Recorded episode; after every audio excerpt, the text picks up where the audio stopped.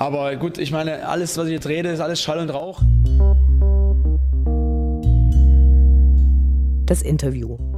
Gespräche mit Spielern, Funktionären, Initiativen, Freund und Feind.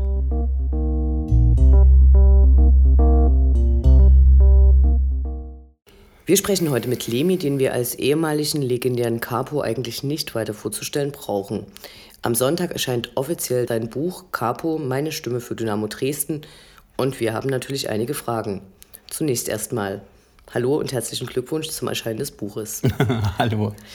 Die Lektüre deines Buches hat bei uns Erinnerungen an vergangene Zeiten wachgerufen und ohne Lobhudelei betreiben zu wollen, empfinden wir es als ein wichtiges Dokument über und für die Fans von Dynamo Dresden.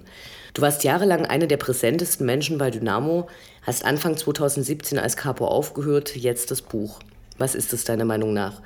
Eine persönliche Erinnerung oder Zeitgeschichte? Schwierig. Äh, ja, kann man eigentlich spätes sagen. Ähm, für mich ist es halt wichtig irgendwie gewesen, dass diese ganzen alten Geschichten, die wir uns irgendwie bei den Auswärtsfahrten um die Ohren hauen, dass die nie vergessen werden irgendwie. Also ich finde das schon cool, wenn man das halt so aufschreibt und niederschreibt. Also ich finde halt, wir, wir irgendwie müssen wir unsere Geschichte erzählen. Also gerade irgendwie auch die Ultras in Deutschland, das wäre schon wichtig, irgendwie, wenn wir unsere Geschichte erzählen. Also auch natürlich Ultras Dynamo und äh, meine Person. Also warum irgendwie das mit ins Grab nehmen? Das macht gar keinen Sinn. Im Trailer zur Ankündigung und dann auch im Inhaltsverzeichnis wird deutlich, dass du das Buch gemeinsam ausgerechnet jemand von Magdeburg geschrieben hast. Das hat für einige Irritationen gesorgt. Äh, wie kam es dazu? ja, die, äh, das ist natürlich eine spannende Frage. Ja, das, ich hätte es natürlich auch locker machen können mit äh, jemand aus Dresden. Also da gibt es bestimmt den einen oder anderen, äh, den ich da äh, auf der Liste hatte. Das Problem ist halt, wenn ich das mit jemandem mache, der mir relativ nahe steht, der vielleicht auch mit Ultras Dynamo zu tun hat, ähm, könnte es natürlich unter Umständen dann passieren, dass natürlich nie das Buch, ist es dann Lemi oder ist es dann schon irgendwie eher eine Gruppenmeinung, die dann irgendwie wiedergespiegelt wird. Und das war mir dann schon irgendwie wichtig, dass ich dann vielleicht auch jemanden habe, der auch schon mal so ein bisschen ein, zwei Bücher geschrieben hat und so weiß, wie man äh, damit umgehen muss und weiß, was man machen muss. Und ähm, ja, dann kam halt äh, ein Zwicker auf mich zu, der Otsch, und sagte, ey, pass auf hier, ich habe da jemanden, was hältst du davon? Das ist Jente von Magdeburg. Äh, ich so erstmal, oh, okay, Magdeburg, ja. Aber da ich relativ offen bin eigentlich für äh, sämtlichen Schabernack, habe ich gesagt, hier, pass auf, ich fahre mit zur Lesung nach Zwickau. Und ja, es war total locker und entspannt. Wir haben sofort einen übelst coolen Draht gehabt. Wir haben übelst uns... Äh, Geschichten um die Ohren gekloppt irgendwie und dann haben wir äh, ja einen Kasten gesoffen und zwei Flaschen Pfefferminze sind auch noch drauf gegangen und wir waren irgendwie total besoffen und irgendwie war das halt total cool und locker und es hat halt echt gefunkt. Also es war halt ja eine Wellenlänge und es hat halt echt gepasst. Du hast viele Sachen aufgeschrieben, die vor 20 Jahren oder mehr passiert sind und die meisten haben das ja nicht so einfach parat. Hast du in deinen Erinnerungen gekramt oder hast du da auch Tagebuchaufzeichnungen genutzt oder wie lief das ab?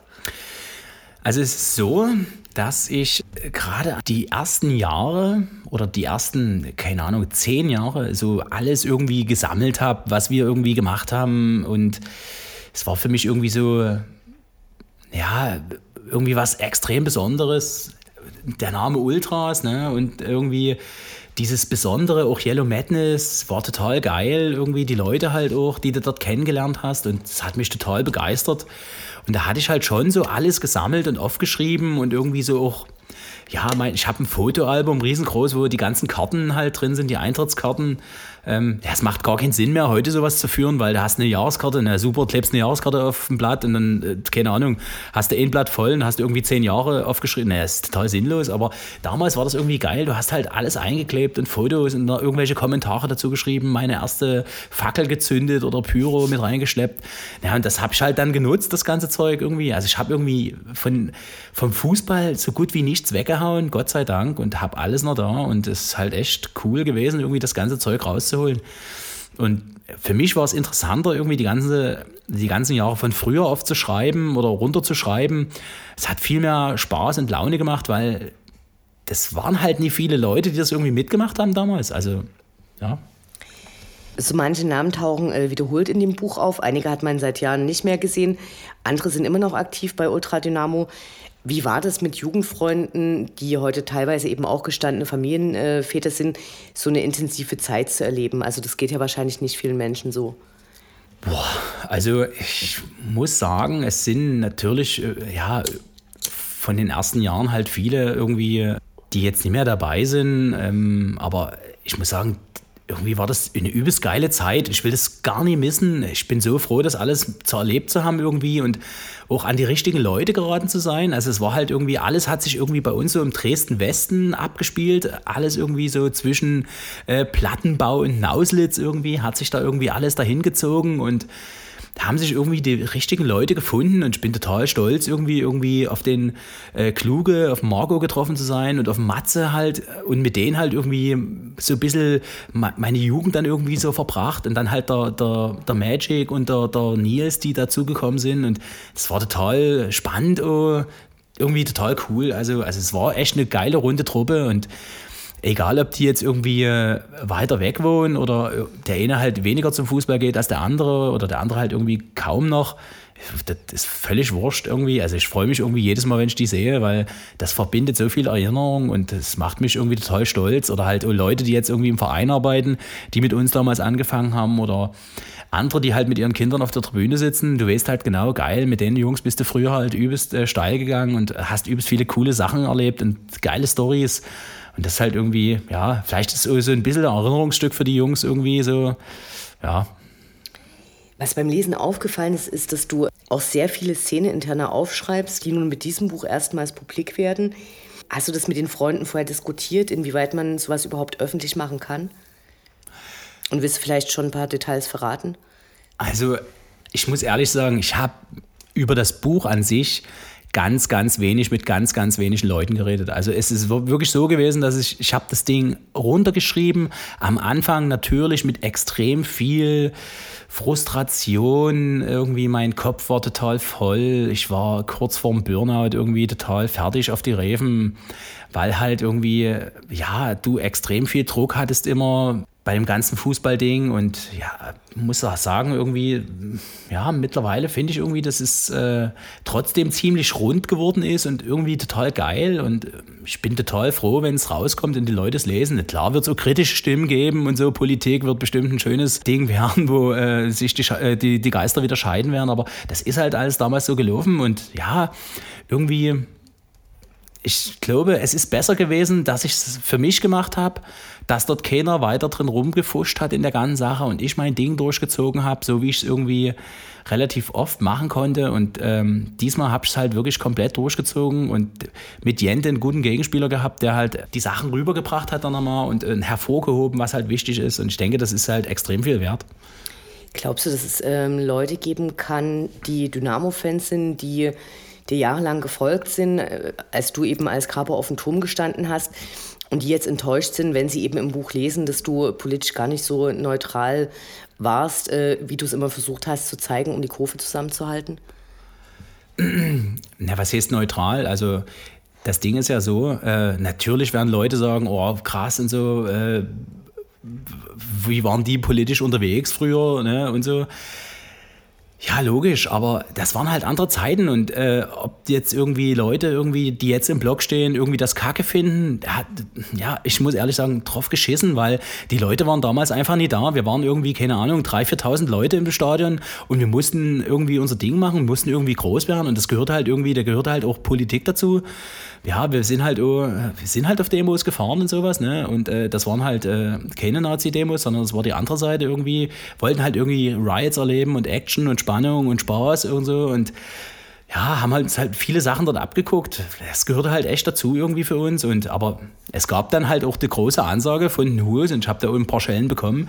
Lemi, pass auf, äh, so funktioniert es nie. Also ihr müsst euch hier schon entscheiden, entweder Politik oder Fußball. Und ich denke, diese neutrale Sicht und dieses auf dem Deckel halten alles so bei Dynamo und äh, keine Politik nach außen. Ich denke, das ist das Beste, was wir machen können, weil sonst sprengst du einfach mal die ganze Kurve und äh, hast irgendwie drei Splittergruppen irgendwie und da, damit wird man nie froh. Also es ist das Beste, was du machen kannst hier in Dresden, am Standort Dresden für Dynamo, dass du alles unter dem Deckel hältst und dass du keine politische Einstellung nach außen trittst. Das ist einfach so. Das, ist, das gehört sich so und damit müssen wir eigentlich in den nächsten Jahren auch genauso weiterfahren, weil es dreht sich in den 90 Minuten alles um Dynamo und Schwarz-Gelb und nie über irgendeine andere Farbe.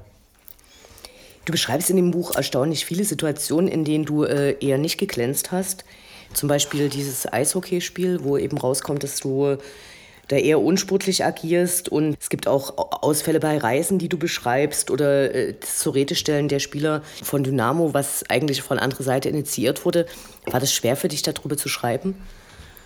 Eigentlich gar nicht. Also ich muss sagen, die ganzen lustigen Sachen, so ja, Fußballspielen zum Beispiel, ist überhaupt nicht mein Ding gewesen. Also keine Ahnung. Äh, ja, ich habe mich da irgendwie gerne ins Tor gestellt oder so. Oder ja, wenn ich raus musste, dann musste ich halt draußen spielen. Aber mit Fußball hat das wenig zu tun gehabt. Oder Eishockey war ja genau das Sechste. Der Genschmar kam an, sagte, hier Levi, pass auf, äh, wir machen hier ein Benefizspiel, du musst aufs Eis. Äh, ja, okay, können die anderen in Eis laufen? Nee, können die alle nie und so, das können die alle nie. Und ich so, okay, alles klar. Und keine Ahnung, ich ziehe die Schlittschuhe an, hab, komm gar nicht klar und sehe bloß vor mir, wie hier alle irgendwie durch die Kante sägen. Und ich dachte mir, das kann doch nicht wahr sein. Die haben mich verarscht, ne? Die Assis irgendwie, der Maugsch, der, äh, keine Ahnung, der Ansgar Brinkmann, der Ulf Kürsten, die konnten übelst Schlittschuh fahren und dann konnten die auch noch mit dem Stock umgehen. Und ich war irgendwie froh, äh, im Mittelkreis irgendwie äh, hinzukommen mit einem Pinguin vorne, was kleine Kinder haben, und breche mit dem Pinguin einfach mal vor mir irgendwie zusammen. Die ganze Halle feiert und es wird irgendwie besser. Und der, der Trainer kommt dann auf die geisteskranke Idee, dann zu sagen: Ja, Lemi, du musst äh, in der dritten Reihe bist du dann mit dran. Ich sage: Ist es dein Ernst, mich aufs Eis zu schicken? Ja, nee, du musst aufs Eis. Ich sage: Was? Naja, keine Ahnung, der schickt er mich dreimal aufs Eis und er kann dir vorstellen, was dort passiert. Das ist vorne Katastrophe. Der Hall, die Halle hat getobt irgendwie, ich war total irgendwie, ich habe die Massen dort belustigt, aber irgendwie, ich komme mit mir selber nicht klar und auch mit der Sportart gar nicht. Also, ja. Du hast in einem Kapitel deinen Alltag als äh, Mensch und Capo beispielhaft an zwei Wochen beschrieben und äh, berichtest davon deinen ganzen Verpflichtungen und deinem Klemmbrett, was du immer bei dir führst, um nichts zu vergessen. Und es sind viele Sachen, die dich auch äh, vom Zusammensein mit deiner Familie abgehalten haben. Beides war dir enorm wichtig. Wie hat sich diese Zerrissenheit zwischen dem einen und dem anderen für dich ausgewirkt? Also diese zwei Wochen, dieses Runterschreiben von den zwei Wochen, das war ähm, ein Otsch seine Idee. Der hat gesagt, Lemi, pass auf, das Beste, was du machen kannst, ist eigentlich, schreib wirklich mal diese zwei Wochen runter zu deiner, wie, wie du immer so zwei Wochen agiert hast und so. Und ich habe das anhand eigentlich äh, so, ja, einfach mal so einen Querschnitt genommen, so anhand von E-Mails, so, die ich damals irgendwie so, was, was wir dort für Themen hatten. Das war halt echt krass irgendwie, dass ich zwei Wochen am Stück irgendwie gefühlt nur für Dynamo unterwegs war und ganz selten oder wenig mit der Familie und halt echt so diesen ganzen Fußballalltag mütterisch gelebt und für die Gruppe da, für die ganze Kurve da zu sein und irgendwie Vollgas zu gehen und ja, und deswegen muss ich ehrlich auch sagen, wenn dort irgendwie es irgendwie zwei, drei Leute gibt, die dann irgendwie mich kritisieren wegen irgendeiner, keine Ahnung, wegen vielleicht einer politischen Meinung oder irgendwas anderem, die ich habe, muss ich ehrlich sagen, mach das erstmal nach, was ich dort irgendwie abgerissen habe, irgendwie die letzten keine Ahnung, 20 Jahre, das kann irgendwie, das können ganz wenige, da kann ich die Leute an der Hand abzählen, die irgendwie so intensiv diesen ganzen Fußball um Dynamo gelebt haben und ähm, ich war immer irgendwie ansprechbar, egal ob es nachts um zwei war und es gab an irgendeiner Disco eine Schlägerei mit irgendwelchen Fußballleuten, bin ich hingefahren und habe das irgendwie geklärt oder es ging irgendwie Sammelaktionen, dann habe ich mir Zeit genommen und habe halt irgendwie gefühlt den ganzen Tag auf der Prager verbracht und halt Geld gesammelt für den Verein. Ja, das war irgendwie immer, irgendwie war ich unterwegs. Also das, ja, ich, irgendwie hat das nie abgenommen oder ja, es war halt, es war, war nicht alles schlecht, muss ich sagen, aber es war halt schon absolut am Limit, immer 100 Prozent. Gerade wenn es um strafbare Sachen geht, warnst du von Nachahmungen in der heutigen Zeit. Sinngemäß sagst du, das war damals geil und witzig, ist aber heute gefährlich und schadet der Gruppe oder den einzelnen Personen aufgrund höherer Strafen und Verfolgungsdruck durch Verbände und Justiz. In deinen Saisonansprachen äh, klang das auch oft durch. Welche Geschehnisse haben deine heutige Haltung verursacht?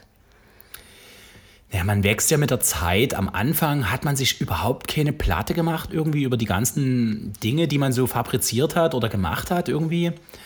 Es waren halt äh, ganz andere Zeiten, irgendwie auch geile Zeiten. Ich will das null missen, aber die Strafen, also diese Spirale hat sich extrem nach oben gedreht. Ich denke mal noch nimmer, dass es darum geht, irgendwie dass die Jungs irgendwie, wenn die Scheiße bauen, dass die hart bestraft werden müssen, sondern es einfach eine politische Meinung ist, um Gottes Willen, ne, da ist eine Subkultur, die sind übelst viele und so, die könnten vielleicht irgendwie mal, keine Ahnung, am System vielleicht mal irgendwie rumschrauben oder was. Ne? Ich denke, die Leute haben ein, also die, die obersten 10.000 in Deutschland, die haben einfach auch ein bisschen Angst und Respekt davor. Um was anderes geht es da eigentlich gar nicht mehr, weil was für eine Subkultur gibt es denn heutzutage noch irgendwie? Es ist ja nicht mehr viel, was da irgendwie noch übrig geblieben ist und ich denke, das ist einfach bloß diese Angst, diesen Druck hochzuhalten auf diese Jugend und ähm, ja, weil die sich halt auch alle ihre eigene Meinung bilden, die, die gucken über den Tellerrand und das heutzutage gibt es doch kaum noch, dass Leute irgendwie sich für andere Themen interessieren oder für andere Leute interessieren oder andere Gruppen interessieren. Ich finde es total cool irgendwie, dass die das machen, aber irgendwie bin ich mittlerweile in dem Alter, wo ich sage, naja, müssen wir uns irgendwie alle fies aufs Maul hauen oder können wir nicht irgendwie alle ein, gemeinsames Ding fahren und eine, eine, gemeinsame Sprache sprechen, weil irgendwie die Probleme haben wir irgendwie alle dieselben, haben, also egal ob es der Standort irgendwie in Buxtehude im Westen ist oder hier im Osten, also irgendwie haben alle dieselben Probleme und deswegen, ja, ich sehe das halt irgendwie ein bisschen differenzierter. Klar, logisch, dass die Jugend von heute sagt, oh, wir würden auch gerne den Spaß haben, den ihr früher hattet, ne? aber das Strafmaß ist halt auch schon ganz schön utopisch geworden, also für irgendwelche Sachen. Du hast es gerade schon so ein bisschen angesprochen. Es gibt so mehrere rote Fäden, die sich durch das Buch ziehen. Und äh, in einer ist davon, wenn man es so ein bisschen hochgestochen formuliert, äh, die gesellschaftliche Teilhabe, die als Gestaltung im Kurvengeschehen beginnt und dann immer weiter in den Verein reinreicht. Stichwort Plan für die Entschuldung. Ist der Verein deiner Meinung nach die Möglichkeit, da was zu bewegen oder überhaupt was zu bewegen? Und äh, wie hat UD und damit auch du Dynamo Dresden geprägt? Worauf bist du da besonders stolz? Also, also ich persönlich bin ja, also ich selber werde mir keinen Lorbeerkranz aufsetzen, das macht überhaupt keinen Sinn. Es sind immer die Leute und die Menschen gewesen, die diesen Verein die Jahre unterstützt haben und gerade in den Zeiten, wo es extrem schwer war. Und ich kann vor jedem dem Hut ziehen, der dort irgendwie ähm, wo es in der Oberliga irgendwie hin und her ging und wir um Platz sieben oder sechs gekämpft haben, irgendwie ins Stadion gekommen ist. Also ich habe mega Respekt vor diesen ganzen Leuten und bin total stolz irgendwie, dass da dass ich auch viele von denen kenne noch. Also ich muss ja sagen, am Anfang haben wir uns schon, also wir hatten ja immer so unseren Plan oder wir waren halt, klar waren wir Rotzer und wir wollten halt ganz am Anfang irgendwie eine geile Kurve, die halt äh, auch 90 Minuten halt auch durchsinkt. Das haben wir am Anfang null geschafft. War natürlich auch ein großes Beispiel dafür. 45 äh, Minuten runter vom Zaun ins Kulti in Saufen. Hm, okay, alles klar. Aber wir hatten irgendwie immer so uns gewisse Ziele gesteckt, so, ja, jetzt eine coole Kurve, so die halt um 90 Minuten cool singt und auswärts halt auch zusammensteht und äh, ordentlich halt auch PS auf die Straße bringt. Dann ging es schon so ein bisschen Richtung Vereinsgestaltung. Ähm, wie kann man den Verein halt irgendwie gestalten? Also es ist gerade eine übelst rasante Globalisierung hier, Internationalisierung und irgendwie müssen irgendwie alles alles muss irgendwie ausgegliedert werden und irgendwie müssen in jeden, an jedem Standort nur noch drei Leute Sagen haben. Und ich sehe das irgendwie total kritisch und ich kann mit dieser aktuellen Situation überhaupt nie umgehen. Also, keine Ahnung, einen Spieler verpflichten für 80 Millionen Euro. Ich wüsste sofort, was ich mit 80 Millionen Euro mache da wüsste ich, ich würde hier ein geiles Vereinsgelände bauen wollen, wo irgendwie die Gesellschaft zusammen ist, wo die Stadt stolz drauf sein kann, wo nicht bloß Fußball ist, sondern so Breitensport, alles zusammen an einem Fleck, ein riesengroßes Gelände, was ich halt auch im Buch beschrieben habe, wo halt irgendwie die Alten äh, im, äh, in einem kleiner Parkanlage irgendwie Skat spielen oder keine Ahnung oder Schach oder Dame und irgendwie die Jugend spielt Basketball, aber alles irgendwie für einen Verein, also alles unter Dynamo Dresden und es gibt einen Ruderverein, Ringer und irgendwie an der Olympiade wird dran teilgenommen. Irgendwie sowas stelle ich mir vor und dann eine riesengroße Terrasse, wo halt irgendwie ganz viele Leute Platz nehmen können und es wird zusammen gegrillt und aus ganz vielen verschiedenen ähm, Gruppen von Menschen wird halt zusammengesessen und so und alle machen so ein bisschen ihr Ding irgendwie würde ich da irgendwie Geld investieren in sowas, irgendwie, dass die Leute wieder mitzunehmen. Halt, es gibt übelst viele Leute, sind halt über 60 und sind halt ganz selten draußen oder sind halt in ihrer Wohnung irgendwie gefangen, irgendwie vom Fernseher und mich kotzt das mega an.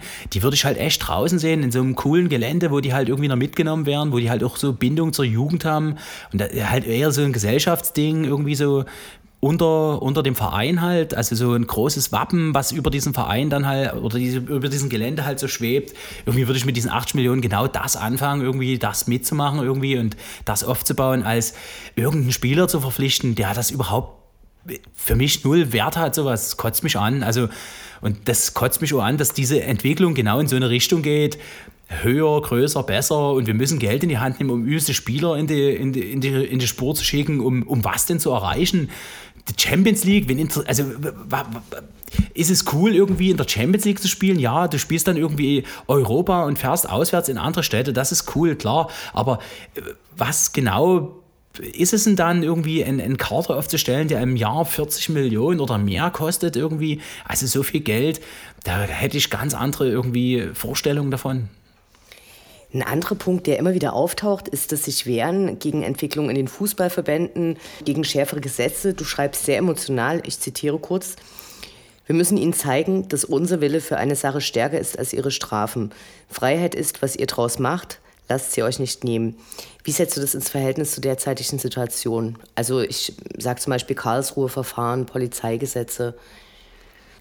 Naja, es ist, also wie gesagt, die Schraube dreht sich immer enger und ähm, ja, also Politik versucht schon, das, das Leben den Leuten irgendwie total schwierig zu machen und schwierig zu gestalten und Strafen hoch anzusetzen, um irgendwie die Leute irgendwie davon abzubringen oder halt irgendwie, ja, so dieses 0815-Leben dann irgendwie zu führen und, und die halt so ein bisschen einzuschließen in, ihren, in ihre vier Wände.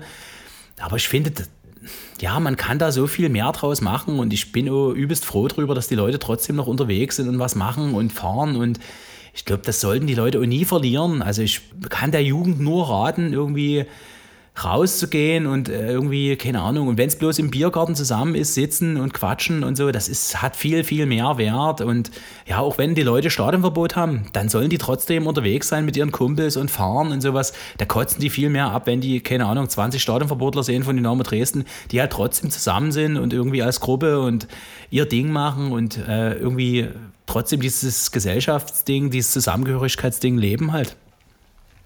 Hast du Pläne, irgendwann mal im Verein irgendeine größere Rolle einzunehmen? Also vielleicht nicht jetzt, aber später? Äh, das stellen mir irgendwie äh, viele Leute die, die Frage. ja, keine Ahnung, ich, ich lasse mich da total treiben, was kommt irgendwie aktuell sehe ich da schon viel, viel Potenzial im Verein, wirklich irgendwie mal wieder so ein paar Schritte in die richtige Richtung zu drehen. So, wir haben irgendwie verpasst in der wirklich sehr geilen dritten Liga, wo wir irgendwie alles dominiert haben, wo wir Meister geworden sind und dann in der zweiten Liga, wo wir wirklich in der zweiten Liga on top waren, gut gespielt haben, um auch um die ersten drei Plätze so ein bisschen mitgekämpft haben. Da haben wir das echt verpasst, uns zusammenzusetzen und einfach mal wieder die nächsten Etappen irgendwie zu planen oder irgendwie die nächsten Ziele zu formulieren. Das hat der Verein verschlafen. Wir haben es vielleicht auch verschlafen, indem wir vielleicht den Verein darauf hingewiesen haben. Ich meine, wir sitzen jetzt aktuell wieder so ein bisschen zusammen und äh, jetzt geht es auch wieder so ein bisschen in, genau in so eine Richtung. Ich bin total froh darüber. Aber wenn es dem Verein weiterhilft, dass ich irgendwie was machen könnte, bin ich für alles offen. Also wenn der Verein sagt, du, wir brauchen dich und äh, ich glaube, du bist genau die richtige Person, dann bin ich der Letzte, der dann nee sagt. Also warum auch? Weil das ist meine Herzensangelegenheit hier, das ist einfach so. Äh, was im Buch extrem auffällt, sind die vielen DDR-Bezüge oder Verweise auf Ostdeutschland. Da ist zum Beispiel ein Kapitel Arbeite mit, plane mit, regiere mit. Oder auch im Geiste Jaschins und auch der berüchtigte Spruch, äh, lieber Ostdeutsch sterben als Westdeutsch leben, kommt vor. Warum ist das so? Ich kann das eigentlich, äh, also viel DDR-Bezug, natürlich ist auch mit Jente so ein bisschen seine Handschrift. Ne? Ich bin nur total froh darüber, dass er das gemacht hat. Ich kann dazu eigentlich bloß so ein bisschen ein Beispiel nennen. Ähm, für mich ist so dieses, äh, so, ein, so ein prägendes Beispiel halt zum Beispiel Red Bull oder RB, wie auch immer. Wenn man halt durch den Laden durchgeht, dann hat man irgendwie in zwei, drei Stunden schätzt man ungefähr diesen Verein auf einen gewissen Betrag. Ja, der Verein ist äh, so und so viel Millionen wert. Und ich finde, wenn man bei uns durchgeht, irgendwie so dieses, da hast du ganz viele Leute, die sind im Osten groß geworden und die leben wirklich diesen Verein vom Herzen. Und da ist dieser Idealismus ist viel, viel mehr wert. Den, den kann man einfach nicht schätzen. Und da ist, denke ich mal, diese Schätzung unseres Vereins viel, viel, das ist einfach viel, viel mehr wert, als wenn ich irgendwie Leute dazu kaufe, die Marketingleiter XY aus Hamburg, der halt irgendwie total geiles äh, Portfolio hat und alle sagen, wow, genau der richtige Mann, der bringt uns, schießt uns nach oben. Nee, würde ich nie einstellen. Ich würde lieber einen nehmen, der vielleicht in seinem Portfolio, keine Ahnung, drei, vier gute Bewerbungen weniger hat oder gute Beurteilung weniger hat, dafür aber sagt, ja Leute, passt auf hier und so, ich bin halt, ähm, ja, äh, Dauerkartenbesitzer und so, da, seit 15 Jahren, da würde ich sofort sagen, geil, du bist eingestellt, mein Freund. Warum? Weil du halt irgendwie, äh, du kommst aus dem Osten, du weißt, wie Dynamo tickt, du bist immer da und so. Und da weiß ich ganz genau, der, der macht nie von 8 bis 15 und dann geht er nach Hause, sondern der zieht sein Ding durch, so lange, bis es eben sein muss und so. Und der hängt sich rein für den Verein und das ist genauso dieses Ding halt irgendwie.